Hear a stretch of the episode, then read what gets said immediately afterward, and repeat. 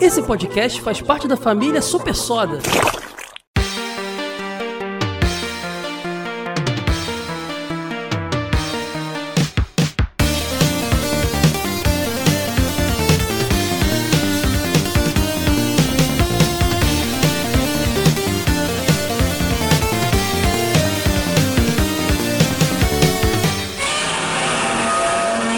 Dinotronic.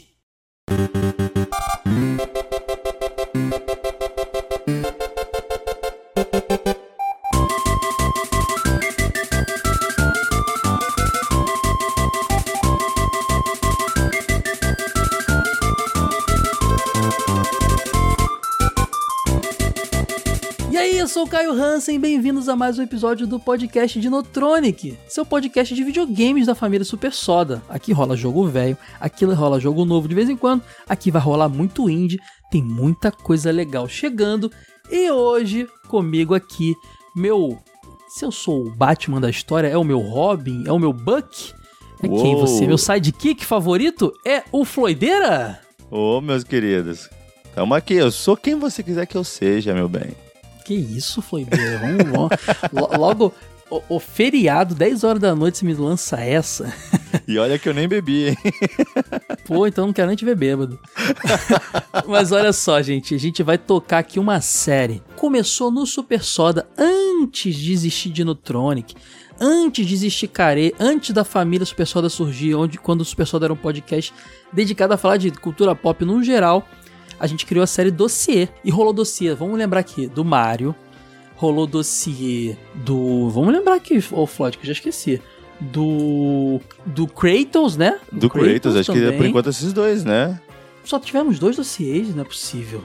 Sim, não foi? O resto a Eu, gente falou eu de tô- eu jogos tô até dedicados. eu tô até conferindo aqui, porque eu- na minha cabeça a gente tinha feito mais, cara. Não, por enquanto só devemos, devemos dossiês pra galera. Ah, é porque teve dossiê também de fora de, de videogame, né? não, teve aí teve Rider. do Robin, teve do Kamen do Robin, é... Do Robin é uma tristeza muito grande, teve menos views do que eu esperava. Meu público não quer me ver falando de quadrinhos. Eu tô muito E triste, ainda mais porque que você quando fala do sidekick do, do cara que... eu comecei mal, né? Mas é que a história é boa. Não, a história é muito episódio. Ouvinte que não ouviu, volta no Super Soda e escuta esse dossiê do Robin, É. que tá muito bom. A galera do Mansão Wayne lá. Eu que Foi sou bem um cara bom, muito aleatório a, a quadrinhos, personagens assim, adorei o episódio. Coisa que eu nunca ia buscar. foi dossiê do Mario e do Kratos, que inclusive o do Mario já. eu- o pessoal que tá acompanhando tá vendo que eu tô pegando os episódios lá do feed do Super Soda e distribuindo nos outros. Assim, o videogame tá vindo pra cá, anime Tokusatsu tá indo pro Care, e o resto tá ficando lá mesmo, porque o Super Soda ele é esse podcast mais experimental que nesse momento está numa fase desenhos animados. Já falamos de um monte de coisa legal lá, inclusive tá servindo como um jabá aqui esse momento. Procure aí, gente, no seu agregador de favorito de podcast Super Soda ou Care, de Notronic que vocês já estão ouvindo, então não precisa procurar que cada um tem seu feed lá em supersoda.com.br você tem link pra tudo, tá? Aproveitando que a pessoa tá indo buscar, vai lá no Spotify, dá aquelas estrelinhas, dá aquela moral pra gente é, ali. isso é importante pra caramba, Pros três cara. projetos, tá? É, cada um tem seu feed, essas cinco estrelinhas deixa a gente bem localizado nos rankings, é verdade. E esse mês, Floyd, a gente tá é, com um presente pro pessoal dar pra gente, que é o nosso Apoia-se, apoia.se barra supersoda. E o pessoal pode ir lá apoiar a gente, ajudar o projeto a continuar. Só que tem vários valores lá disponíveis, com várias recompensas diferentes, inclusive até podcast exclusivo para apoiadores e várias, várias metas também, Floyd. E ah, dentre essas metas está o, o conteúdo aumentar e os podcasts da casa se tornarem semanais, porque eles são quinzenais. E esse mês o pessoal tá tendo uma degustaçãozinha. O pessoal tá recebendo toda semana Dinotronic, Super Soda e Care. Eu tô ficando maluco. mas, tá sendo le- mas tá sendo legal pro pessoal ver, porque com a meta alcançada eu posso pagar editor. Mas eu não tô com a meta alcançada ainda, então eu tô só maluco mesmo. Mas eu quero mostrar pro pessoal essa degustaçãozinha de como pode, como o conteúdo do Super Soda pode ampliar, né? Graças à ajuda deles, né? Não, com certeza, gente. E assim, vale também reforçar que o conteúdo continua sendo de graça, caso não puder ajudar, mas É ajudando vai ser muito mais legal. É, vai ajudar muito. E também tem outras metas lá, inclusive para mais conteúdo em vídeo, entre outras coisas. Entrem lá em apoia.se barra super soda. Mas voltando aqui, o dossiê do Mario já tá no feed do Dinotronic. Eu vou em breve soltar o do Kratos também, mas antes estamos lançando aqui o novo episódio da série Dossiê, que é de um personagem, Floyd, que se você bota carisma nisso, hein, é muito carismático. É Não, muito carismático, total. é muito querido, é muito apaixonante. Injustiçado. Que injustiçado que o bicho tem, tem, tem todos os Não. consoles da Nintendo, teve jogo deles, sucesso pra caramba. Injustiçado não por quem desenvolve, né? Injustiçado pela galera gamer, né? Eu não sei, porque no Japão ele é um fenômeno também. ele só Então, perde é- pro Mario em merchandising. Então, lá, Bra- né? Não sei, eu, eu, eu acho. É, que- é que vo- talvez você quisesse que fosse tão famoso quanto o Mario aqui, mas ele é, um- ele é uma franquia muito, muito bombada, assim. A gente tá falando do Kirby, pessoal. Vamos fazer um dossiê desse personagem tão querido que a minha esposa adora o Kirby e até. Esse, até semana passada ela achava que ele era um Pokémon. Olha Acabou só, hein? Não, eu, não, você tá confundindo com o Jigglypuff, provavelmente. Deve ser nos Smash Bros. que ela Derrubou jogou o mundo dela. Exatamente. Não é um Pokémon, é um personagem da época, nascido na era 8 bits e que conquistou muitas pessoas, é muito querido. É um dos poucos personagens que tem jogos em todas as gerações do- da, da Nintendo. Todos os consoles têm jogo do Kirby. E não é um, não é dois, são vários sempre. A média muitos, de muitos mais de um jogo por ano, né? Kirby é incrível. E a gente ia fazer até review dos primeiros jogos, né? Só que eu pensei, vamos fazer um dossiê antes, porque tem muito background, muito bastidor pra contar desse personagem. A criação dele é super interessante. E já digo aqui que a gente vai fazer o nosso episódio de dossiê igual aos outros. Vamos contar de onde esse personagem saiu, todas as particularidades. Vamos fa- fazer um resumão no final dos jogos que saíram, bem resumidamente mesmo, destacando o que a gente acha mais interessante. E você pode comentar aí. Ah, eu quero episódio dedicado ao Kirby XYZ. Comenta aí que a gente vai vendo aqui e se bombar muito a gente faz também. Já adianto que os primeiros jogos terão episódios com certeza, né, Floyd? Sim. Porque são muito marcantes, né? Mas Até os que tem mais aí. história pra contar dentro de tudo, né? Exatamente.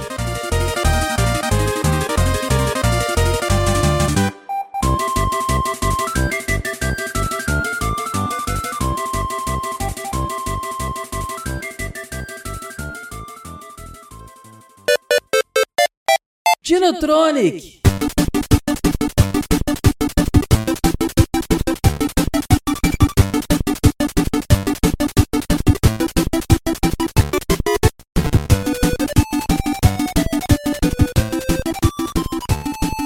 Kirby é um personagem que nasceu de uma desenvolvedora indie, a HAL Laboratory. Ela tem uma história aqui bem parecida com a Rare, que fez história ali, criou o Donkey Kong Country, né? Pegou o personagem, a franquia e aperfeiçoou, fez um monte de jogos pro Nintendo 64. A HAL, ela fazia jogos ali tanto pro Nintendinho quanto pro MSX, também um outro console que é um, um outro computador que é o VIC-20 ou VIC-20, se você quiser ler portuguesadamente.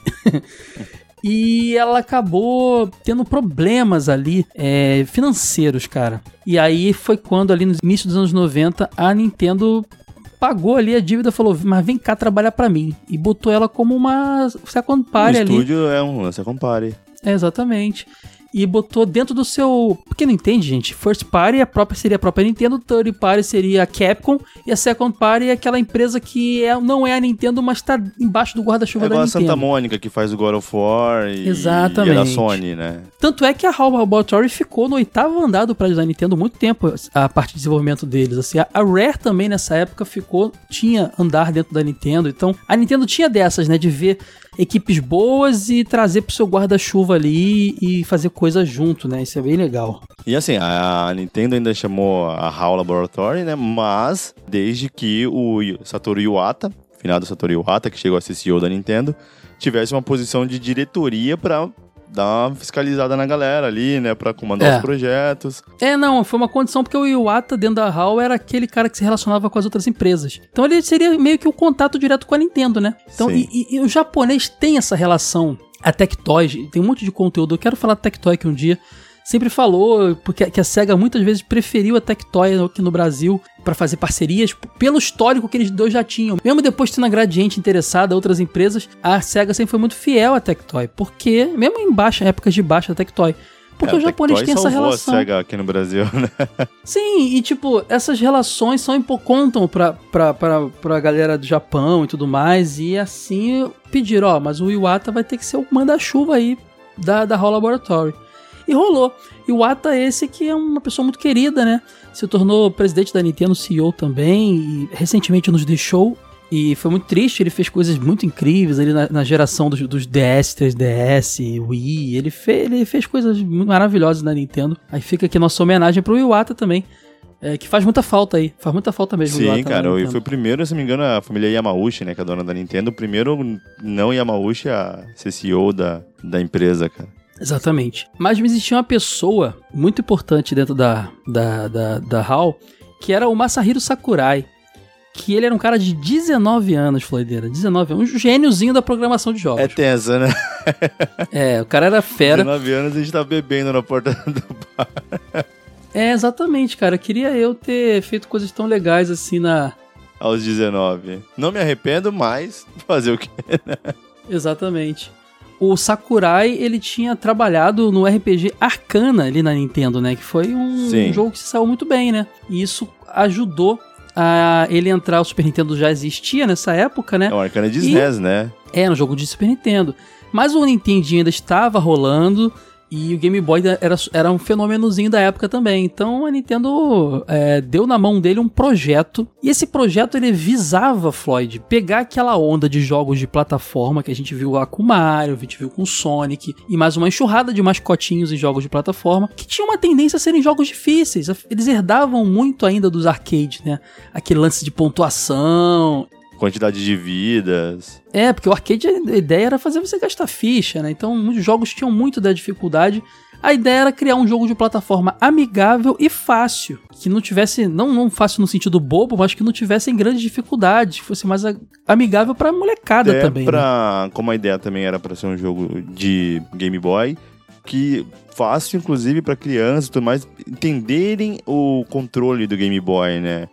É, é como exatamente. tem esses One to Switch, como tem esses, é, esses jogos que. Para início de temporada, vão mostrar tecnologias novas, digamos assim, né? A Nintendo sempre faz muito disso que fez com o Wii, com o Sports, lá o Wii Sports. Então, um jogo para facilitar a introdução do Game Boy para pessoas não gamers, né? Querendo ou não. E jovens também, né? Criancinhas Sim. que estavam conhecendo. O Game Boy tinha muito esse apelo infantil também. E ele começou a desenvolver um jogo muito baseado no, no, no que ele já tinha visto ali no, no Super Mario e tudo mais. Ele criou todo um universo que era um universo que nitidamente não era terra, era espacial, com a sua fauna e flora super criativos, assim. E. Só que ele não tinha ainda uma ideia de protagonista desse jogo. É, não tinha nem nome nem protagonista, né? É, ele desenhou uma bola. Ele tava testando o jogo, desenvolvendo, ele desenhou uma bolinha. Uma bolinha branca ali no Game Boy, porque era preto e branco, né? Ou verde, para quem lembra que a tela, tela verdezinha de fósforo lá, de sei fósforo. lá. Mas era jogo preto e branco, e aquela bolinha, por muito tempo, foi o personagem que ele usou ali para desenvolver o, todas, as, todas as fases fazer o, o, o design do jogo. E no fim das contas, cara, esse projeto que estava sendo supervisionado pelo grande Miyamoto, ele estava, ele estava supervisionando aquilo tudo, aquela bagaceira, aquela molecada trabalhando. É, ninguém mais, ninguém menos, né? A pouca pressão que deve ser, né? Ele tá sempre envolvido, cara. Sempre. Impressionante como ele tá sempre envolvido. Tudo que eles envolvem tem qualidade. Exatamente. Acabou que eles gostaram daquela, daquela estética bolinha do personagem, meteram ali a mãozinha, a perninha sem vergonha, um olhinho, uma um boquinha. Olho já era. E assim nasceu o protagonista do jogo que se chamava Rufus os tambores. Popopô. o Kirby se chamou Popopô, que é muito fofo também. Eu acho um nome legal, é, O nome, é, a ideia é a troca de nome que eles queriam um nome mais badass, né? Tipo, por mais que ele é uma bolinha fofa e tudo mais, eles queriam um nome forte e tudo mais, né? É, Popopô dizia muito do, da estética do jogo, né? artes conceituais era uma bolinha rosa, inclusive, na época já. O jogo chegou a ser chamado de Twinkle Popopô, algo como Popopô brilhante. Imagina um Popopô brilhante. Aqui no Brasil ia ter, zo ia ter zoeira é, com isso. Aí ia, aí ia ter que trocar o nome. Aí ia ter que trocar o nome. Não, ia ser o carnaval, né? Quem tá, que a gente bota purpurina no bumbum e sai pela rua aí, todo purpurinado, é? É, é tipo é no carnaval. É, é, é, a saga Star Wars, que quase todo mundo teve que trocar de Tem nome que mudar o nome, Brasil, é. né? Parece que o George Lucas está sacaneando os brasileiros. Não, né? ele conhece português, ele falou que nome que eu coloco pra sacanear. Exatamente. E assim foi criado o personagem que depois de, é, segundo o, o, Miyamoto, tinha uma lista de nomes ali. E dentre esses nomes tinha o Kirby, que eles não acharam um nome fofo e por isso daria um contraste com o personagem. Eu discordo, eu acho o Kirby fofo. Cara, eu não acho é o Kirby fofo porque a gente assimila o Kirby ao Kirby personagem. Aquela época o pessoal assimilava ele ao advogado. Né? É, então, vamos explicar já já, mas assim, eu, não, eu acho o Kirby fofo. Não, agora sim. Não, sempre achei Kirby. Olha o barulhinho. Kirby, Kirby, Kirby. Acho fofinho, pô. Não é, não é fofinho, não? Sim, eu sim, acho fofinho. sim. Eu não sei se para Estados Unidos não era, porque Kirby pode ser para eles tipo Joaquim, José. É tipo o nome do- isso, né? É tipo chegar aqui. Eustáquio. É, chega aqui, é, vamos jogar ali um Manuel. É o nome do jogo da bolinha rosa. Então, realmente, tipo, pra gente que não tem contato com esse nome, não tinha, né? Parece fofo. Mas o Kirby era uma pessoa real. A gente falou no nosso dossiê do Mario, é, que a origem do Mario é baseado no Mario Segali lá, Mario que Segali. era o, o cara que alugava os estúdios lá, os galpões que a Nintendo usou nos Estados Unidos e tudo mais, um italiano, né? Um, um ítalo-americano, na verdade. De novamente a Nintendo tá homenageando alguém do dia a dia deles com esse Kirby, porque o nome vem do John Kirby, que foi, a gente também fala disso no, no dossiê do Mario, foi o advogado, lembra quando a gente comentou que o Mario foi o Jumpman, que era o o, antagonista, o protagonista do, É o protagonista do Donkey, Donkey Kong, Kong. que era um jogo que veio da tentativa de fazer um jogo do, do Popeye, a gente contou tudo isso, tudo isso lá. Quando usou os elementos de Donkey Kong, o macacão, a Universal, que era dona do King Kong, tentou processar a Nintendo. Quem conseguiu salvar a Nintendo disso foi o John Kirby, um, grande advogado que ficou marcado esse tempo todo na Nintendo. E veio daí o Kirby, uma homenagem ao John Segali. Oh, perdão, John Segali não. É homenagem John Kirby. E ele não era rosa, tá, gente? Ele era careca, mas não era rosa. Exatamente, homenagem a ele, ao John Kirby, o advogado que é, salvou a Nintendo do processo da Universal lá e permitiu que Donkey Kong existisse. Graças a ele também, o Mario existe até hoje. Porque se tivesse dado problema, acho que eles teriam deixado o Jumpman pra lá. Não, Imagina sempre- como seria o acho mundo absurdo a Universal querer patentear o Kong, porque foi a única coisa que pegou, né? Ah, não, mas acho que não é só isso não, é tudo um conceito do Um macacão conceito, e tal. sim. Mas, mas era muito era muito era muito frágil esse É processo. por genérico, isso- né, cara? É extremamente genérico, né? É, o lance de salvar uma menina do, do macacão era meio parecido mesmo com, com o conceito, mas o John Kirby deu o jeitinho dele lá e acabou virando um personagem que você mencionou que era rosa, mas o próprio Miyamoto não queria que fosse rosa. Ele queria que o Kirby fosse amarelo. É, em artes de propaganda, como no Game Boy não tinha cores, na- nas capas do é, Kirby Dream Land, que é o primeiro jogo, ele é branco. Inclusive, Não, mas antes disso, antes disso, o, o, o Miyamoto queria que ele fosse amarelo. Eles debateram lá. O Sakurai bateu o pé e falou: não, o Kirby é rosa. Eu acho que seria uma ideia ruim, porque tudo bem, o Pikachu é um sucesso amarelo e tal, mas, cara, o rosa é o que chama mais atenção no personagem, sabe? Então, eu acho que é- eu falo, quando eu falei até no início que o Kirby é injustiçado, tá? é porque muita gente eu falo nisso, porque eu acho que eu, eu parti desse ponto também, de quando o moleque alugar um cartucho, porra, você é um moleque lá de 10, 12 anos, você tá lá com ah, Wild Guns, que é um jogo tão. O, o Clint ali com as armas, ali com os robôs na ponta, e o Kirby, que é um bonequinho fofinho rosa. Aí você fala, pô, o seu olhar preconceituoso masculino de adolescente fala, não, eu vou no cara da. E, pô, os dois são belos jogos, né? Mas, cara, eu demorei muito pra jogar Kirby. E comecei a jogar Kirby por causa de uma. da senhora da locadora que eu jogava, que eu a vi jogando o Kirby Avalanche. E ela falou, vamos jogar uma partidinha nós dois aqui. E era contra, assim, né? E foi a primeira vez que eu joguei Kirby. Mas eu acho que muita gente deve ter pego, tipo, esse lado, pô, bonequinho rosa tal. A, questão, tipo, a minha masculinidade, o tal. Na época. Não, isso, isso, isso rolava assim. Eu mesmo, eu mesmo não tive esse problema. Eu não. Sempre preferi até jogos com essa estética mais fofinha, sabe? Nunca fui muito dos jogos mais badass. Mas eu acho que o Miyamoto tinha essa preocupação. Primeiro porque ele, ele escolheu, diz que o Kirby foi escolhido por não ter aspecto fofinho e dar um contraste com o personagem. Depois ele teimou pra não ser rosa. Então, assim, eu acho que ele tinha realmente uma, uma questão ali com, com o Kirby parecer muito infantil ou até feminino, né? E aí você falou do- da cor branca.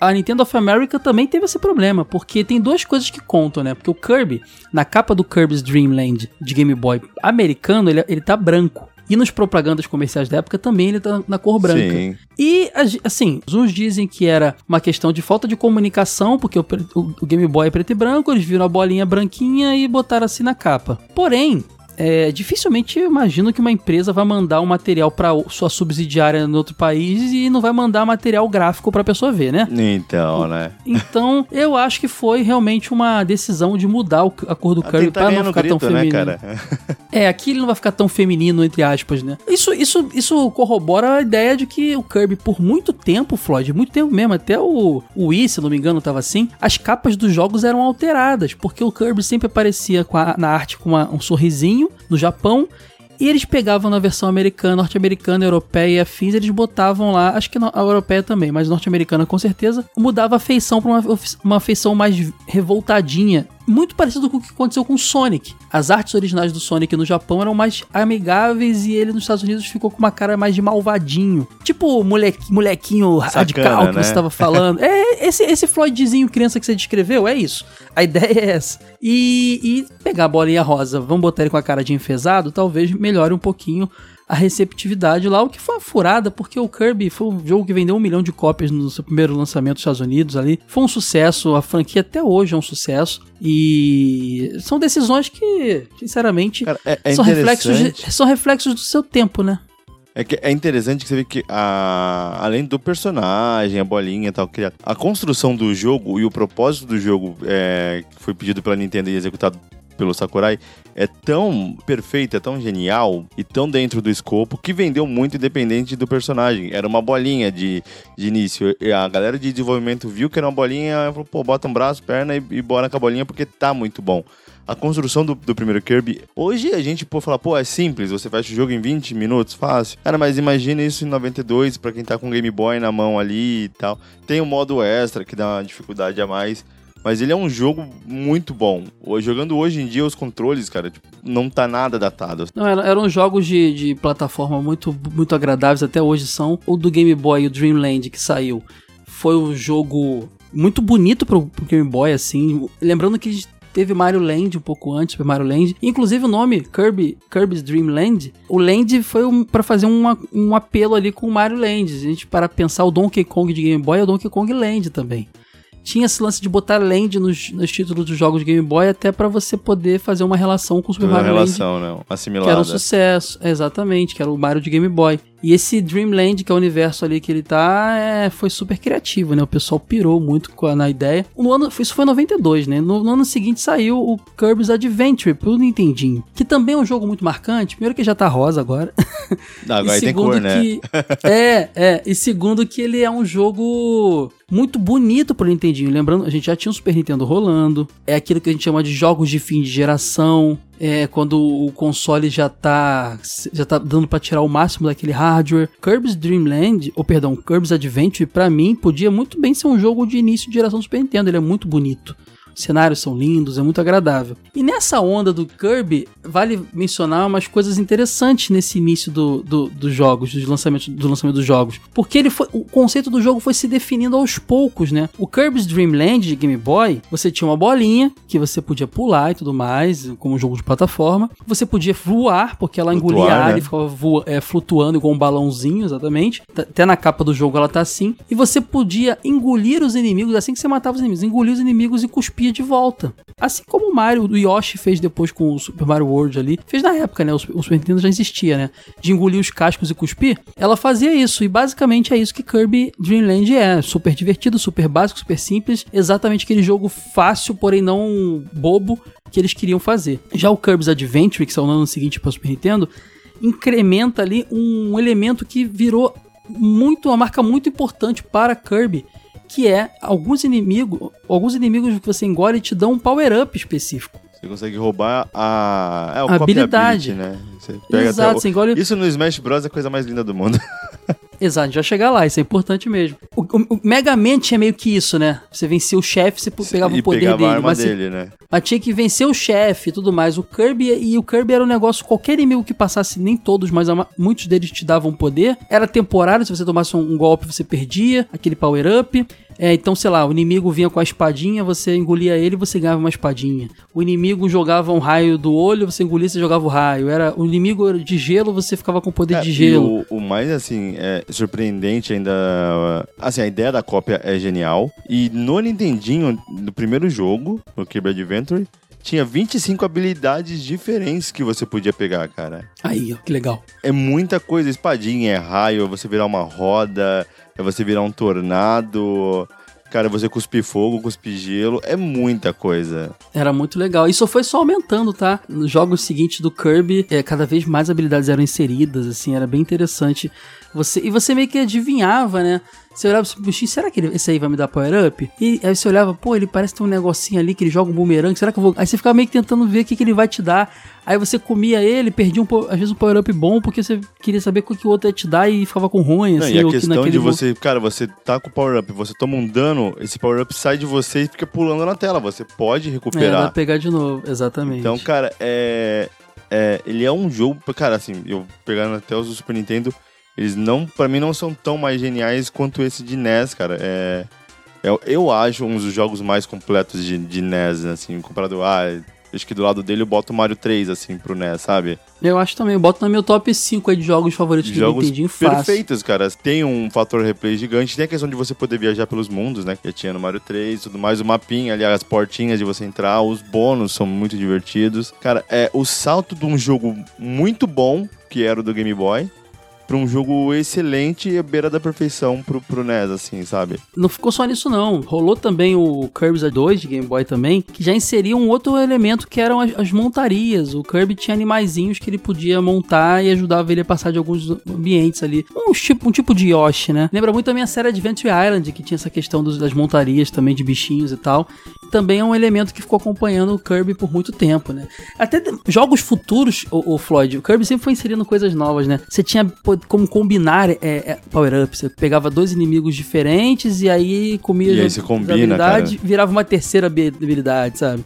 Não, e, e o bom, e isso vem, cara, é uma coisa que veio desse Kirby Adventure que tá até hoje. Pô, quem viu ele no Forgotten Land, que é o jogo mais recente, ele vira um carro, tá ligado? Ah, não, sem dúvida. O lance de copiar, de engolir e copiar a habilidade que surgiu no Dreamland e no Adventure são a base do personagem até hoje. Não tem jogo do Kirby, a não ser Não talvez spin-offs ali. É o Mario pulando em tartaruga, sabe? Exato, é, é- é a base do personagem. E eu quero muito fazer episódio, o Floyd, do Dreamland e do Adventure aqui. São com certeza jogos que precisam de, de review aqui. Porque, Acho que moldam uma geração, né, cara, É, de jogos. são jogos que merecem. A gente, a gente tem que fazer o, o dossiê antes pra falar da origem do personagem, mas vai esses vão rolar com certeza. E lembrando, gente, se a gente falar de algum outro aqui que você queria, queira ver episódio, comenta aí no, no post do episódio supersoda.com.br que a gente vai fazer também.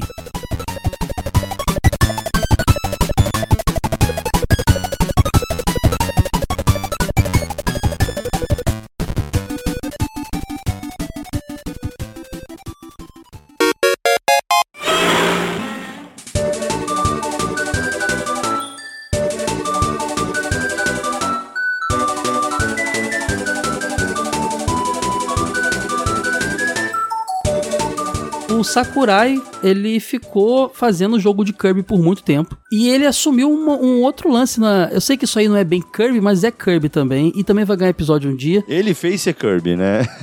É, exatamente. Ele, ele conseguiu uma, uma empreitada rara na Nintendo. Eu vou te explicar por que rara. Jogos de luta estavam em ascensão e a Nintendo tinha um histórico depois do Super Nintendo ali, pelo menos no, no 64, de os jogos de luta não emplacarem muito bem naquele console, até porque as third parties não estavam muito ali. E aí ele propôs ali, a, a HAL Laboratory propôs ali um jogo é, de luta envolvendo os personagens do universo Nintendo, das grandes franquias. Isso foi visto com muito maus olhos no início, o Floyd, porque a Nintendo nunca gostou de envolver muita violência nos seus personagens, ou pelo menos em alguns deles, como o Mario, por exemplo. Imagina o Mario, ah, o Kirby, o Metendo na Pikachu, dando soco. É, cara, essa porradaria rolando, assim, foi um negócio que só rolou porque a HAL Laboratory, porque o Iwata e porque o Sakurai eram muito bem vistos na, na empresa, entende? É, eles eram muito bem vistos e foi dada essa, essa, essa oportunidade deles fazerem esse jogo e eles fizeram o primeiro Smash Bros no 64 ali, juntando, como a gente falou, esses personagens e assim... Gente, Smash Bros, o, o, o Sakurai encabeçou o projeto até hoje, todos os Smash Bros têm Sakurai envolvido. É, não é à toa que ele vai botar o seu personagem como o mais roubado do jogo, né? Porque o Kirby Sim. é o mais roubado do jogo. Ah, cara, Sempre ele é a- foi. a Rogue, a vampira dos jogos, né? Só que mais roubada ainda.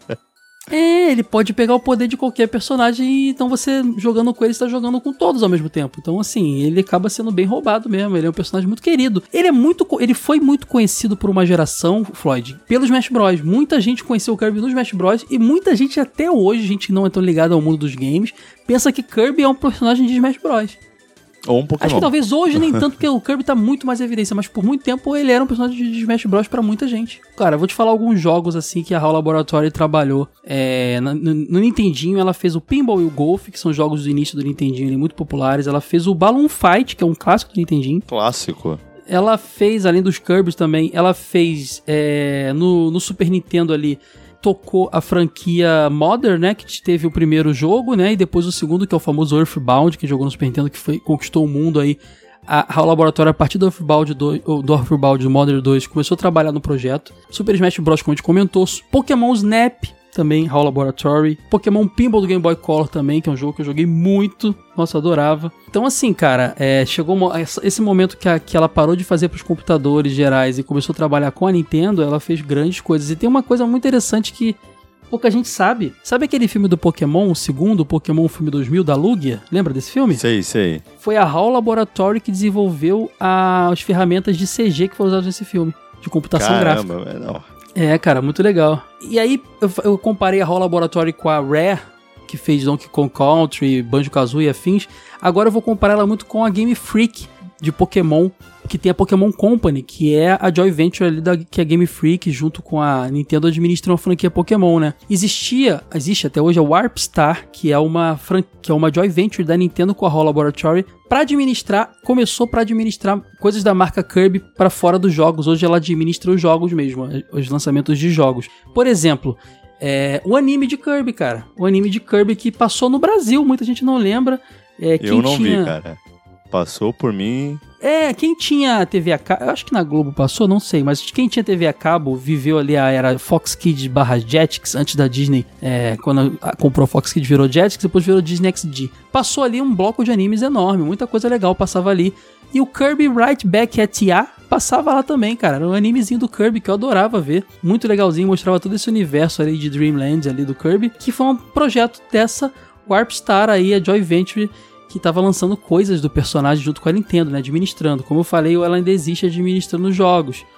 Então, e fora isso, teve mangá, teve o Kirby Manga Mania, que nunca foi publicado no Brasil, e um monte, cara, se você jogar Kirby aí, Japão, tu vai ver um monte de merchandising lá, Ah, bolsinha, deve vender mais boneco que a maravilha lá, hein, cara. pelúcia, nossa, é muita coisa lá. Kirby lá, só, acho que é, acho que é Mario, é, é Pikachu, Mario e Kirby, nessa ordem de, de coisas que rolam lá, de, de, de merchandising da Nintendo, né, cara? Porque o Kirby se tornou um queridinho, e como a gente falou, sempre muitos jogos, todos os consoles. Kirby é um negócio que chega a ser difícil, a gente perde as contas da quantidade de jogos que o, o que o personagem tem. É, a questão do, do, do personagem que tá fazendo 31 anos agora e tem 35 jogos dentro de todas as plataformas da Nintendo, né, Exatamente. cara? Bom, a gente tem que mencionar uma coisa muito interessante, né? Porque o o Sakurai ele saiu da, da HAL, né? Chegou uma hora ali que ele cansou, da, em 2013 ele cansou da, de trabalhar lá, ele diz várias, várias declarações dele, entre várias declarações, que ele estava cansado de não ter liberdade e de desse pensamento de que os, os jogos tinham que ter tantas continuações. Eu acho que ele estava cansado de fazer tantos Smash Bros e Kirby e queria criar coisas novas. A, imp- É, ele a falou que na impressão. atual organização ele não conseguia mais fazer jogos, né? E assim, ele tinha uma coluna na, na Kotaku, se eu não me engano, então ele já pôde ali, já tinha um canal aberto pra falar tudo que ele tinha. E Mas até hoje ele ainda tá envolvido em alguma coisa, né? Tipo, É, então, na- ele- inclusive ele- nas vozes, né? Ele. O último jogo com ele foi o Kirby Air Ride, que era um joguinho de corrida do Kirby. O primeiro jogo sem ele, muita gente pensou que Kirby ia acabar depois que ele saísse, mas foi o Kirby and the Amazing Mirror, então continuou. Mas ele ficou trabalhando ali como conselheiro nesse jogo. Ele nunca se desligou completamente dos, person... dos jogos que ele era envolvido. Tanto é que ele fazia a voz do vilão do Kirby, o King Dedede. O Rei Dedede, que é aquele pinguim doideira lá. Ele fazia o, o, o dublador e até hoje ele dubla o personagem. O, E que o- foi um problema também, né? Porque acho que até antes de você ter um personagem carismático, você tem que fazer um vilão que também seja carismático, né? E o King Dedede veio como uma luva, ele só não participou desse Kirby in Amazing Mirror, Que de resto ele tá em todos Tava os jogos recente o rompimento, né? Pensa bem. Vamos botar o cara Né? que tem a voz dele. Não, tá recente o rompimento. Depois ele volta a aparecer. Ele criou a Sora, a, na empresa dele de desenvolvimento de jogos, que continuou trabalhando pra Nintendo através dessa Sora, fazendo sendo conselheira dos jogos do Kirby, dublando o King Dedede e fazendo jogos do Smash Bros. A franquia Smash Bros. nunca perdeu ele. Ele sempre trabalhou nela como designer, diretor em todos os jogos Smash Bros. até hoje, até o mais recente, Ultimate, tem ele trabalhando. Ele fez Kid Icarus Uprising também, que é um jogo legal de 3DS. Ele Nossa, continuou fazendo bom. coisas legais ali. Na... Mas curiosamente, quando você procura os jogos da Sora, da empresa dele, abraço pra minha amiga Sora aí, ah, você vê que não fez tanta coisa nova, não, cara. Ele acabou continuando meio que trabalhando com o de sempre. Então, esse papo de tô saindo porque eu não quero mais fazer continuações dos jogos, não sei não. Ou, ou a, a conta de Só luz. vale enquanto o boleto não tá, não tá pago. Depois que você É, pagou os ou- boletos, você fala, ai, quero inovar.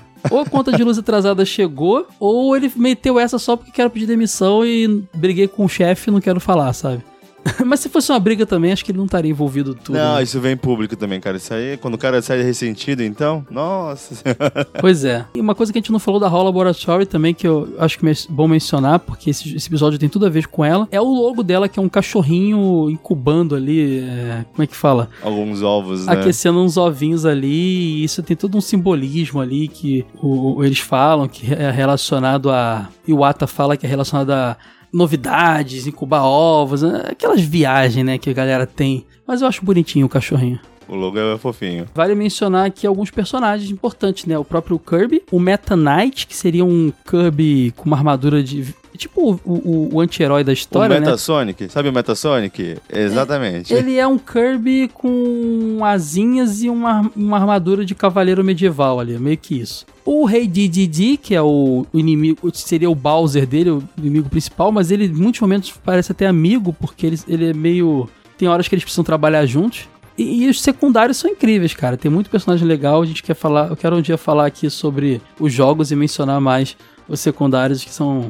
É uma franquia muito rica em character design, em a, a flora e a fauna desse universo que eles criaram é muito interessante. Até o lance do Kirby viajar em cima de uma estrela, e fica a minha referência ao querido Richter aqui, é, foi o que estimulou o nome da Joy Venture deles, né? Que é a Warp Star, né? Porque era a estrela do- que todo final de, de fase levava ele como Warp, né? Pra outro universo, assim. Então, é, tem essa curiosidade aí também. Cara, jogos do Kirby, você, como você mencionou, é jogo pra danar, é muita coisa. Todos os consoles da Nintendo receberam jogos do, jogos do Kirby, alguns mais, outros menos, mas todos tiveram pelo menos um jogo do Kirby. Teve ali nos 8 bits, né? Tanto pro Game Boy quanto pro Nintendinho. A série Kirby Dream Land no Game Boy. O Kirby Adventure no Nintendinho. Teve o Kirby Pinball, Pinball Land também. Ah, Cara, eu adoro Kirby Avalanche, que é um puzzlezinho, não tem nada a ver com aventura. É, um foi um dos primeiros que eu joguei também, cara. Que ah, não gostei muito do, do jogo, porque eu achava que era um Cara, jogo tem de esse cartucho plataforma. físico aqui, cara, muito bom. Pois é. Teve a entrada do Kirby pro universo 3D no Nintendo 64, com Kirby 64 The Crystal Charge, que eu gosto muito desse jogo, sabe por quê, Floyd? Ele é um jogo, quando o 64 explodiu, é, o Mario 64 mostrou que era possível fazer bons jogos de plataforma 3D. 3D. com aquele, aquele, aquele é, 360, controle 360 tudo mais. Só que o Kirby, ele é um jogo do- de plataforma 2D, ou, ou 3, 2D e meio, como a gente chama às vezes com uma profundidadezinha e tal. É, ele é 3D, ele é, ele, é- ele é computação gráfica e tal, mas a jogabilidade dele é lateralizada. E eu era um cara que tava jogando 64, mas sentia uma tremenda nostalgia dos jogos antigos de plataforma. Então eu gosto muito do Kirby 64 The Crystal Charge. É muito, muito bacana esse jogo. Cara, eu adoro também o. No 3DS, acho que foi é, onde o Kirby conseguiu ter muita relevância também. Cara, o Kirby's Battle Royale, eu lembro que o Edgar, meu filho, jogou demais esse jogo dentro do, do, do 3DS ali, cara, muito divertido. Um jogo... Aí é a questão, né? Veio, uma, veio a, a Smash Bros, que é, é um jogo de porrada online do Kirby, cara, lindo, maravilhoso, tipo, muito divertido. Pode crer. Cara, tem uns jogos do Kirby aí, depois o- a, a franquia começou a experimentar estéticas novas que eu acho sensacionais. Um deles é um jogo de Wii U chamado Kirby and the Rainbow Curse, que é um jogo que se passa todo no ambiente de massinha, sabe? Tipo Pingu. Tipo Pingu, exatamente, como fosse um stop motion ali jogado de massinha. E você tem que usar muito o controle do Wii U, que é aquele tabletzinho com a canetinha e tudo mais, para você jogar. E é muito bonitinho, o Kirby combina muito com aquela estética de massinha. Assim como também o Kirby's Epic Yarn, que saiu pro Wii, que é um Kirby todo feio. O jogo é todo floideira, feito em crochê. o Kirby é todo de, de Sim, crochê. nossa, que os amibinhos de crochê tem um do Yoshi que é a coisa mais linda que tem, cara. Pois é, cara. Então é um jogo de plataforma com todo com a estética crochê ali de costura, ele é todo feito de linhazinha, muito bonitinho, muito interessante. Agora, tem umas viagens também. Tem o Kirby's Canva, o Kirby Canvas Curse, que é um jogo de DS onde você vai traçando a trajetória do Kirby através da canetinha, bem legal também. Mas tem um jogo chamado Kirby Planet Robobot, que é um, basicamente um jogo onde você controla mechas. Simples assim, você entra nos mechas e você, o Kirby é um piloto, é, é quase o Evangelion do e Kirby. esse entra no Canon, hein? Esse nem é spin-off. Não, é mó doideira, assim, cara. Foi inserido ali no. Mas eu, eu, gosto, cara, porque eu acho que, assim, como teve montarias também. Agora, é muito parecido com os mechas. É muito, muito parecido com o conceito de mechas do, do Mega Man X, sabe? E eu percebo Sim, esse lance sim. de copiar habilidade, aí agora esse mecha aí, a impressão que dá é que eles têm um lance com o Mega Man, é como se o Kirby fosse uma resposta ao Mega Man. Eu sei que não tem nada a ver, gente. É uma viagem da minha cabeça. Mas eu vejo muitas similaridades entre os dois, sabe? o, o que eu acho mais é, gigante no- na questão do Kirby, porque ele consegue ser até mais experimental do que o Mario e muitas coisas, né? Porque Sim, é o Mario, cara, verdade. os caras colocam o Mario em tudo. É o Mario jogando golfe, jogando. É, mas o Mario tem também isso, né, cara? O Mario também tem Sim, essa é, questão. tem muita experimentação, tem muita experimentação com o Mario, mas às vezes eu acho que a- as experimentações do Kirby, elas beiram um pouco mais a linha do, do absurdo, sabe? Do, olha, isso aqui pode ser um risco de não, não agradar. E eles vão e jogam, eles com a coragem ali, vão, jogam e, cara, sai coisa boa. Tipo, tem uma ideia muito boa aqui pra gente implementar. O Kirby, eu acho que ele é mais tolerante a, a aceitar novas ideias, sabe? Por exemplo, você teve também muitos derivados no Kirby, assim, spin-offs. Tem o Kirby Pinball Land, que é um jogo de pinball de Game Boy. Você tem o próprio Avalanche, que você comentou, que são vários puzzles. Você tem também o Block Ball, Kirby's Block Ball, que é um jogo de puzzle, tem que destruir os blocos. Você tem o Air Ride, que foi o último que o, o Sakurai trabalhou, né? Que o Sakurai trabalhou. Que é um jogo de corrida, é quase um Mario Kart de Kirby, assim, sabe? Eles, eles voam, os personagens é, andam nos seus veículos ali e tal. Então, assim, tem muita coisa também de Kirby. Tem o Kirby Battle Royale de 3DS, né? Que o Sim, nome Kirby já diz. Fighters. Kirby Fighters, cara, de Switch, que, cara, é uma doideira. É porradaria de Kirby, simples assim. Cara, até, até o DDD teve o seu Drum Dash, tá ligado? exatamente. Então, assim, teve spin-off de personagem também. E acho que o jogo mais recente, assim, é um dos mais falados, né? Que é o Forgotten Land, é Kirby and the Forgotten Land. Que eu lembro que quando rolou os primeiros vídeos dele, a gente pirou, porque era um jogo que tinha uma The Legend of estética. Kirby. É, era um universo. Cara, quando começou ninguém dizia. O vídeo ninguém dizia que era Kirby. Era um universo devastado, tudo tá destruído. Sabe, pós-apocalíptico, gente? Carro pendurado no, no- no poste, grama crescendo em todo lugar. é, casas de- demolidas, aquele, aquele ambiente, filme de zumbi, filme de. Cara, a de- cena do shopping do, do The Last of Us, ali que tem um e tem um helicóptero. shopping no trailer também, exatamente. Quando Sim, apareceu então. o Kirby, todo mundo falou: o quê? É, é um jogo do Kirby? E outra coisa, de cara a gente percebeu, era o primeiro jogo 3D do Kirby. 3D no sentido de jogabilidade, não era side-scrolling. Ou, ou, ou, por exemplo, algum jogo. É, tinha jogos com a profundidade 3D, mas era aquele lance mais, mais é, é, puzzle, né? De algum puzzle. Não, era o primeiro jogo de plataforma do Kirby realmente 3D, onde você podia andar para todos os lados, as direções. Isso já foi loucura. Isso foi sair do Switch, gente. Isso foi sair do Switch em 2022, ano passado. E nesse ambiente pós-apocalíptico, ninguém sabia o que esperar. E o jogo é uma delícia, né, cara? Pra você ter noção, gente, tem até piada no jogo. Ele, ele engole um carro e vira simplesmente um carro com o Kirby por cima, assim, sabe? Como fosse um, uma com capa as do carro. rodinhas embaixo, porque É, ele uma é capa. grande. Sabe quando você bota uma capa no carro aí, só com os olhinhos assim? É muita. Esse jogo é muita piração, eu adoro esse jogo. Cara, eu ainda não tive o prazer de jogar, porque preço Nintendo, Mas, cara, é um dos jogos que eu mais quero. E todo mundo que jogou fala, pô, é um dos melhores jogos do Nintendo Switch. Ô, Olha que o Nintendo mas Switch tu não jogou nem o demo que tava gigante. disponível? Cara, não porque Até aí hoje me dá tem. aquele gostinho. É, eu, vou- eu posso até tentar. É bom pra você eu- ver eu- qual aí é, me entender qual instiga, é. E aí eu vou querer comprar e eu tô no. tô usando umas coisas aí tipo Tears of the Kingdom que, que, que tá corrompendo as pessoas. Sei como é, sei como é. Mas é muito interessante, Mas, cara, eu tenho cara. muita vontade de pegar ele inteiro pra jogar de cabo a rabo e, cara, bater na primeira promoção, que uma hora bate, vai, vai com certeza tá, tá na minha lista, cara. E assim, aqui em casa, é, eu, meu filho, a gente adora os jogos do Kirby, então é, é meio que o concurso que todo mundo vai se divertir, sabe? E essa que é a questão, né? Pega alguém de quase 40 anos e uma criança de 10 ali da mesma forma, sabe? Tipo, a gente se diverte do mesmo jeito. Exatamente. E quem quiser conhecer mais o Kirby, esse jogo é uma- boa porta de entrada. Mas é, nos, cons- nos consoles do Nintendo Switch Online, você tem Kirby disponível, tá? Você tem o Kirby Adventure no, no Nintendo Switch Online. Você tem o Dreamland também.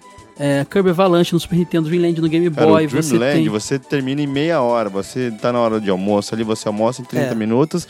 O restante da sua horinha ali, você termina o, o, o Dreamland. Então tem muito Kirby disponível pra jogar, cara. Você corre, corre lá no. Se você assina Switch Online, lá nas plataformas do Nintendinho, Game Boy, afins, você vai. Super Nintendo, você vai encontrar jogos do Kirby pra conhecer, cara. Vale muito a pena.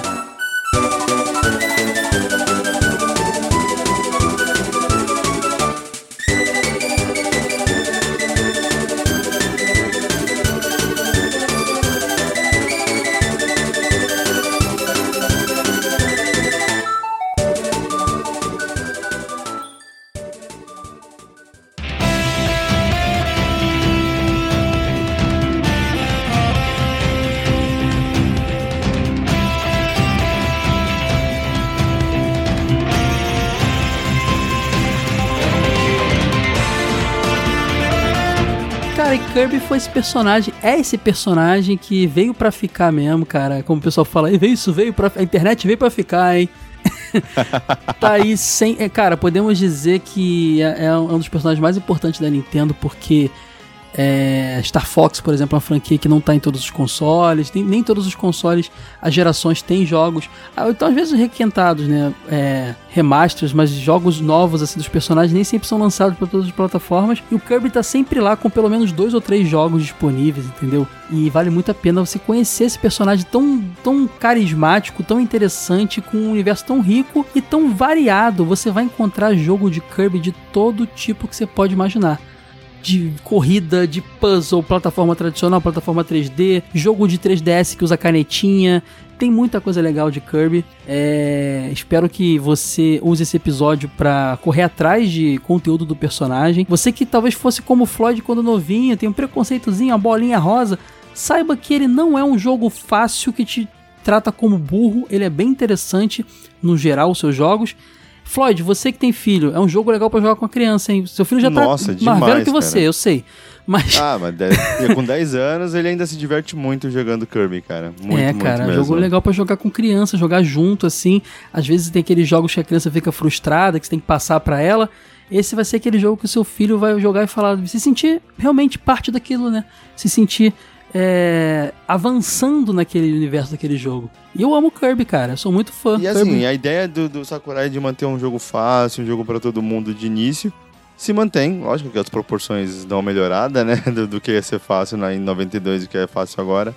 Mas, cara, desde sempre é- todo mundo adora Kirby. Tem luta, tem, tem do que for, cara. Kirby é, é um personagem, cara, que, pô, é gigantesco. Eu acho que é um dos maiores.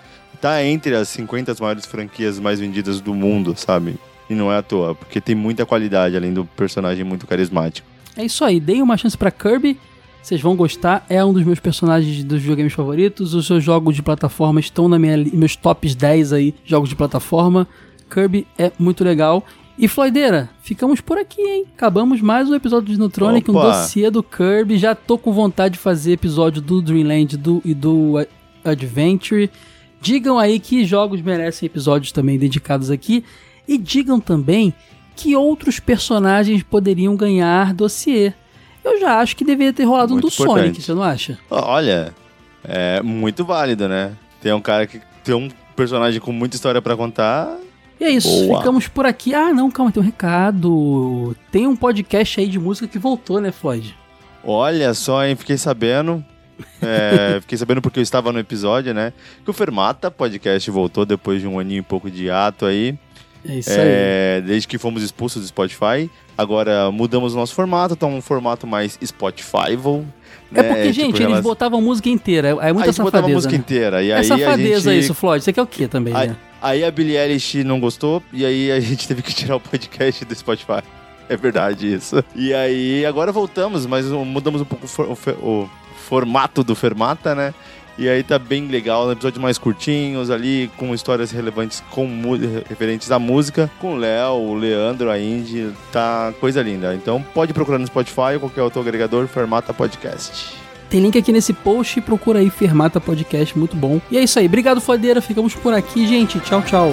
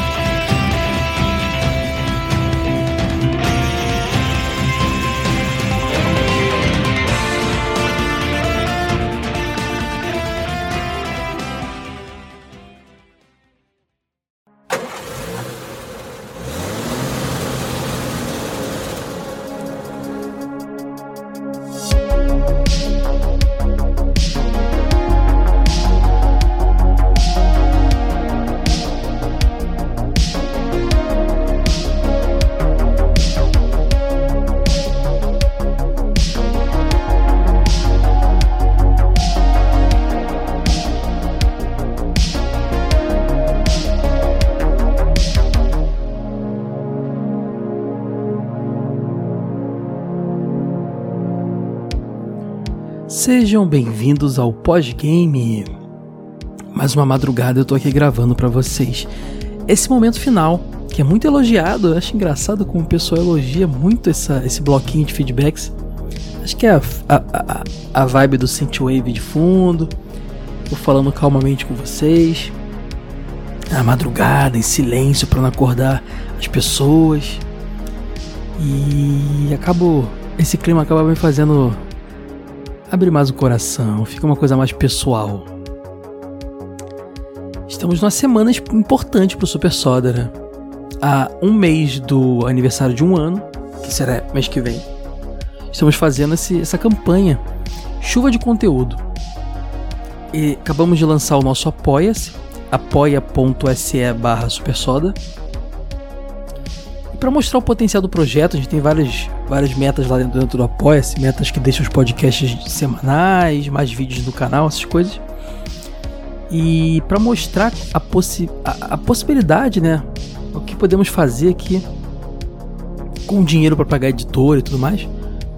Ou até para eu fazer menos trampo e focar mais no Super Soda. É. Dá pra. Estamos mostrando na semana o que, que é possível fazer, né? Me- mês que, esse- nesse mês, na verdade. Mês que vem volta ao normal, a não ser que as metas comecem a ser batidas. A gente tá na metade para bater a primeira meta atualmente. Que é o Dinotronic semanal. Que ia ser legal demais. Toda semana um podcast de videogame, imagina. Tem a meta para o Super Soda também, pro Care. Tem meta pro vídeo. Como eu falei pra vocês, tem muita coisa. Semana passada foi a primeira semana, a gente lançou quatro podcasts. Os três semanais, né, que eu tinha prometido, que é o Dinotonic Care Super Soda. Ainda teve um Care Extra, ou perdão, um Dinotonic Extra, uma co- cobertura da Big Festival que nós fizemos, que o Floydeira foi lá no evento. Então acabaram saindo quatro episódios. Quatro vídeos, entre dois vídeos normais pro YouTube e dois mais curtinhos pros Reels, Shorts e TikTok. E uma live que foi muito legal. Perdão, gente. Uma live muito legal. Zeramos juntos o Google Eggman, que tinha tido um vídeo já no canal na semana passada. E foi divertido demais lá no YouTube, youtube.com.br supersodabr. Foi na quarta-feira passada, mas essa semana vai ser na quinta. Na verdade, agora vai, vai ser em definitivo nas quintas. Eu tô testando ainda, pode ser que mude, mas Percebi que quarta não era um bom dia porque eu simplesmente esqueci que era dia de futebol. Teve jogo do Corinthians, muita gente entrou e falou: pô, no dia do Corinthians. E se tiver jogo do Vasco, eu não vou querer. Apesar que eu tô fugindo de jogo do Vasco, né? Só decepção. Mas eu não vou querer fazer live, então. Quarta-feira não é um bom dia. Então vai pras quintas-feiras. Quero ver quando começar Big Brother. Quinta-feira a audiência toda da Globo, né? Porque é eliminação no Big Brother. Ué, é prova do líder, sei lá. Bom, é um problema pro Caio de 2024. e é isso, gente. Então, ajude a gente lá no apoia.se barra supersoda. Supersoda, não tem BR não, só supersoda. apoia.se barra supersoda. Tem vários valores, tem esse valor que provavelmente vai encaixar no seu orçamento. Se não der também, não se force, não se obrigue. carinho de vocês ajuda muito. Mas se possível, ajudar lá. tem várias recompensas de cada valor e várias metas. Ah, tem recompensa que é o grupo exclusivo de apoiadores. A gente já tá, já tá existindo, já pessoas tá trocando, trocando ideia direto lá, pessoal. Tem podcast exclusivo que é o Super Hype. Se já tiveram uma amostra grátis no último, último episódio do Super Soda, teve um Super Hype lá. Essa semana vai ter uma amostra grátis no feed do Care. E na última, na próxima semana, uma amostra grátis no feed do Dinotronic. E é isso. Agradeço todo mundo que tá apoiando aí, valeu demais, gente, de coração. Agora, ah, redes sociais, o pessoal da BR em todas elas, arroba o pessoal da BR. E. Mais o que? É isso, vamos, vamos em frente. Estou aqui no meu Opala conversível nas estradas do Brasil, fugindo de dinossauros, caçando dinossauros com uma espingarda. Vou parar numa uma lanchonete, num barzinho de beira de estrada aí para comer umas costeletas de brontossauro. Essa é sempre a frase que eu falo, é sempre o textinho que eu falo. Vocês entenderem a vibe desse momento final do Dinotronic aqui. Vamos ler os comentários do episódio número 10 de Kid Chameleon, o primeiro dessa campanha. Muita gente surpresa. Kid Chameleon é um jogo meio série B, mas ao mesmo tempo muito lembrado, com muito carinho. É, começando aqui pelo Caio Fernando, meu xará, ele comenta: Caramba, meu primo adorava esse jogo. Vi muito ele jogando. Eu mesmo não consigo jogar ele até hoje. Sempre achei o visual dele estranho e difícil. Mas um dia talvez dê uma chance. Bacana a lembrança. Eu tenho a mesma, perce... mesma percepção de você, ô Xará, e eu nem tenho vontade de zerar esse jogo não. Eu jogo às vezes por curiosidade, para relembrar, nostalgia. Mas. A gente não tem que falar só de jogo bom, né? Apesar de que muita gente gosta desse jogo. Mas eu tive que falar, ele tem uma história interessante, por isso que fizemos o episódio. Ele é uma das pérolas do Mega Drive aí, sem dúvida. Valeu, Xará, volte sempre. O Cleomar Zanquete, que é o que bate ponto aqui, todo o feedback de todos os podcasts do Super Soda tá aí de novo, ó. Lembro de jogar na locadora, era um jogo estranho e muito difícil de jogar. Continua sendo, Cleomar. Sinto te informar. Valeu, Cleomar, abraço. Ó, o Rafael de São José do Rio Preto. Escutando Dinotronic e lavando louça. Joguei muito pouco esse jogo. Na verdade, o Mega Drive nunca tive. Joguei sempre na casa de amigos. E normalmente jogava jogos de briga de rua. Joguei um pouco no Switch para experimentar. Ele realmente é estranho. Tem muito cara de jogo de Mega. Parabéns pelo cast, vida longa Super Soda. Aí ele botou aqui: feliz pelo apoia-se. Mais feliz ainda por ouvir e poder ajudar. O trabalho que admiro cast que se tornou parte do meu dia a dia. Por conhecer esse cara especial no cast e no Insta, quando tenho oportunidade de trocar uma ideia. Parabéns, meu amigo. É, ó, oh, Rafa, obrigado. Forte abraço para você, volte sempre. Rafa, troca ideia comigo no Instagram. Vocês têm carta. Como é que é? Carta, carta, carta branca, né? Tem a chave de casa. Pode falar comigo nas redes sociais que eu troco uma ideia. posso demorar às vezes um pouquinho. Mas eu troco ideia com todo mundo. Desde que seja uma pessoa gentil, agradável, né? Não, não seja doido, porque tem muito doido na internet. a gente vai ficar amigo, com certeza, vou trocar muita ideia. Rafa tá lá trocando ideia comigo direto. Abração, Rafa, obrigado pelo carinho. Volte sempre. Não precisa nem falar que o Rafa tá sempre aí mesmo. Ó, outro aí que é das antigas aí, você acompanha meu, meu trampo desde o jogo velho. Um, um, querido é o Gladson Santana. Ele já começa com as frases muito loucas, ó. O fracasso é apenas uma oportunidade para recomeçar com mais, com mais inteligência, que ele escreveu tudo junto, pensei que era uma palavra gringa, mas não, é mais inteligência. É Harry Ford. É, Harry Ford já brincou com jogos difíceis. Imagina o que ele diria de Kid Chameleon. Finalmente um post merecido pro, deste jogo. Já vi pôster, capa de revista, matérias na TV desse jogo lá no passado remoto. Mas desde que comecei a escutar podcast, eu nunca vi um material merecido para esse jogo. Parabéns, excelentíssimo Caio, parabéns. Obrigado, Gladson. Esse jogo com vários personagens, uh, com habilidades às vezes confusas, fases que não entendo lógica no fundo dela, inimigos, power-ups que só entendi agora que você explicou todo, todos faz desse jogo uma experiência única. É um brainstorm em forma de jogo. É, é verdade, tudo, cada um deu uma ideia, botaram tudo junto. É, brainstorm, pra quem não sabe, é uma reunião de ideias, né? E sem botar um conceito por trás. uh, confesso que na época nunca terminei esse jogo. Ou, só, ou se terminei nem tinha notado que era o final, pois para um jogo que não tem saves era difícil entender em que estágio estava, pois as Warp Zones também eram confusas, mas quando descobri emuladores, aí sim finalizado. É um jogo confuso, é um jogo muito difícil, é um jogo sem história, mas não dá para negar que é muito bom jogar ele com volume alto. Esqueceram de comentar que os efeitos desse jogo são viciantes, se é que me entende. Nesta linha de escolha, mal espero o dia que, vão, veja, que veja finalmente também um podcast sobre o jogo Shakan The Forever Man. Isso sim, eu sou os raiz. Terão coragem?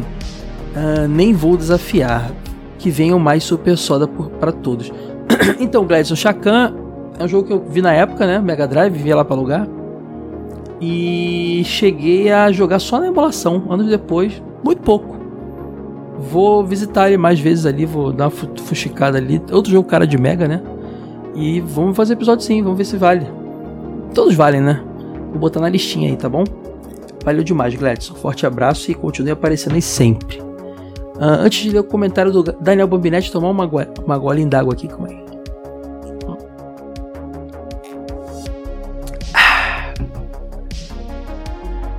Quem participou da live comigo na quarta passada viu que eu tava com problemas de microfone, de estática, micro... tava horrível o microfone. Era o cabo, gente. Troquei o cabo, agora eu tô com essa com essa voz aqui de ASMR. tá perfeito. Ó, o Daniel Bambinetti comentou: Salve Caio! Ótimo episódio. Eu não conhecia esse game. Gostei muito das capas, mas, dá, mas para dizer a verdade, achei o visual do jogo em si muito estranho. Mas ainda quero jogar para saber como é. Estive pensando, gostaria de sugerir um tema: jogos para jogar de dois, ou mesmo para jogar com seu crush, ou algo assim. Ótimo tema, Daniel. Minha companheira e eu jogamos muita coisa indie juntos, como Enter the Gungeon, Towerfall, Don't Starve Together, entre outros. E talvez seja interessante falar de jogos assim, enfim. Cara, vou, vou botar na lista porque eu realmente gostei dessa, dessa pauta. Acho que esses jogos merecem episódio dedicado, claro. E assim como outros que são bons para jogar multiplayer, né? Mas um episódio listando assim jogos é legal porque funciona como um serviço, né? De, de de prestação, de serviço, né? Que o pessoal vai nesse episódio já faz as anotações lá, opa, vou, vou comprar isso, vou comprar isso, vou comprar isso. E se diverte. Valeu demais a dica, Daniel. Eu realmente gostei e realmente vou fazer, tá? É, tamo juntasso aí. Volte sempre. Obrigado. Mandruva comentou. E aí, grande Caio de, de boas? Mandruva aqui. Senta que ela vem história, ele bota. O bordão aí do Hatboom. Na época era apenas. É, era Hatboom ou Cachorro Hatboom? Era Hatboom, né? É, acho que era. Na época era apenas Mandruvinha, que morava em uma parte afastada da cidade com muitas chácaras, e a diversão era as árvores, terra e imaginação. Mas aí mudou os, os vizinhos com três filhos que trouxeram consigo um Master System, mas não me deixavam jogar. Fiquei doente e fiz meu pai me levar na cidade. Que sacanagem. Fiquei doente e fiz meu pai me levar na cidade para jogar na locadora. E o primeiro jogo que joguei foi Kid Chameleon. Não, então não foi. Foi ah, você jogou o Mega Drive. Ah, tá. Eles levaram o Master, mas na locadora você jogou o Mega, beleza. Nunca soube do final e nem quantas fases eram, porque meu pai só pagava uma horinha. E eu sempre chegava no mesmo lugar. Pô, mas é o pior jogo que você podia escolher para jogar uma horinha, mas eu entendo que você não sabia. uh, mas era o máximo. Nós só íamos de sábado, então a espera era grande. Grande abraço, Caio, e vida longa, família Super Soda. Valeu, Mandruva, obrigado demais, cara. Adorei conhecer mais da sua história aí. Isso deve ter sido uma infância muito agradável sua nas chácaras, assim, brincando na terra. Eu vivi uma parte da minha infância sem internet, Até porque eu sou de 88, a internet não era. Existia na casa de rico e em faculdades empresas, né? 88 acho que nem, nem isso, tá? mas nos anos 90 era assim. Então, uma boa parte da minha infância foi. Eu morava numa favela, numa, num bairro bem simples. Então, minha infância também era isso aí, brincar na terra. E, pô, foi demais, cara. Que bom que eu vivi isso. Fico imaginando essa geração que. totalmente digital, né? Que doideira. Como é que serão esses adultos? Porque eu já fui bastante, né? Eu, na, no, na minha adolescência já tava a internet rolando. Uh, mesmo que era, fosse uma internet diferente, né? Não tinha redes sociais e tal. Tava rolando tudo isso. Então. Eu não fui também tão esse garoto da rua, não. Já, já tava jogando videogame pra caramba e tal. Mas imagina essa geração de adultos aí que não, que só ficou jogando videogame e, e, e vivendo virtualmente. Eu, quero, eu tenho curiosidade pra saber como é que vai ser isso aí. Espero o dia que eu tiver um filho conseguir proporcionar experiências como essa que eu tive e essa que você teve, mais de vida real, né? Vamos ver. Valeu, Mandruva, obrigado pelo papo aí, deu para filosofar um pouquinho aqui. Para fechar, o Coelho do Pântano comentou: Acho que o que tornava aqui de Camillion inzerável não era nem a dificuldade em si, era a duração do jogo. Se ele tivesse save, a história seria outra. Pô, mas eu acho que isso, isso, Coelho, é o que faz o jogo ser difícil. Porque a dificuldade não é só, é, na minha opinião, caso do Ninja Gaiden, que, tem, que os, os, inimigos têm um respawn muito frenético, então você mata um bichinho, do outro lado já tá de novo lá. Não é só um jogo que talvez tenha uma sensibilidade maior no controle e você não consegue pular de plataforma. Ou que tenha uma inteligência, uma inteligência perdão, artificial muito chata. Não é, não é só isso. Eu acho que o fato dele ser um jogo longo e e, e, labiríntico e sem save é, faz ele ser difícil. Eu, eu, vejo dessa forma. Mas é isso aí mesmo que você falou. Exatamente essa aí, esse é o motivo principal dele ser difícil, cara. É, é, isso aí que você falou. É um jogo que você cansa antes de zerar ele. Você fala, ah, não aguento mais. não quero mais jogar. Hoje com save state, né, no emulador, é um jogo bom para jogar. Aí ele continua aqui. E se tivesse um mapinha também, aí ficaria perfeito. Ah, porque mapinha também é vida, né? Todo retro gamer gosta de mapinha. Todo mundo que ama um joguinho de plataforma gosta do mapinha. Mapinha é lindo demais. Também acho isso. Uh, aí ele termina aqui. Também acho que o jogo é bem genericão, mas a trilha sonora é. Soda. Cara, eu não falei muito da trilha sonora no. Eu não acho ela isso tudo, não. Acho ela tão genérica quanto o jogo. Mas é um genérico bom, né? É legal. Então, ponto positivo para a trilha, mas acho tão genérica quanto. Vocês ouviram no episódio, no, no fundo eu tava rolando. E é genericão mesmo, cara. É, bocejei, gente, perdão, madrugada. Genericão mesmo, é uma pena, uma pena. Mas hoje falamos de Kirby. Kirby, Kirby é legal, né? Genericão, é gostoso de falar, então estou, tá pago aí a dívida com vocês aí, tá bom? Coelhão, obrigado aí pelo comentário. Volta sempre, volte sempre. Diga seu nome depois pra eu saber quem, qual é seu nome, cara. Pelo que eu tô aí, só um minutinho. Eu dei uma aproximada no monitor aqui que tava pequeno. No avatar dele tá Coelho do Pântano Podcast. Então, é o perfil do podcast dele, provavelmente. Então já fica o jabá pro Coelho do Pântano aí, o podcast do meu amigo que eu não sei o nome. E que eu espero que eu comente o nome qualquer dia aí. Fala a idade, de onde você é. Eu quero fazer um, uma pesquisa aí pra, de, de público aí, tá bom? Ouçam o Coelho do Pântano podcast, gente. E ouçam também os podcasts da Família Super Soda. Ficamos por aqui. Muito obrigado de novo. Estou com fome. Chegaram meus costeletos aqui. Beijo, gente. Tchau, tchau.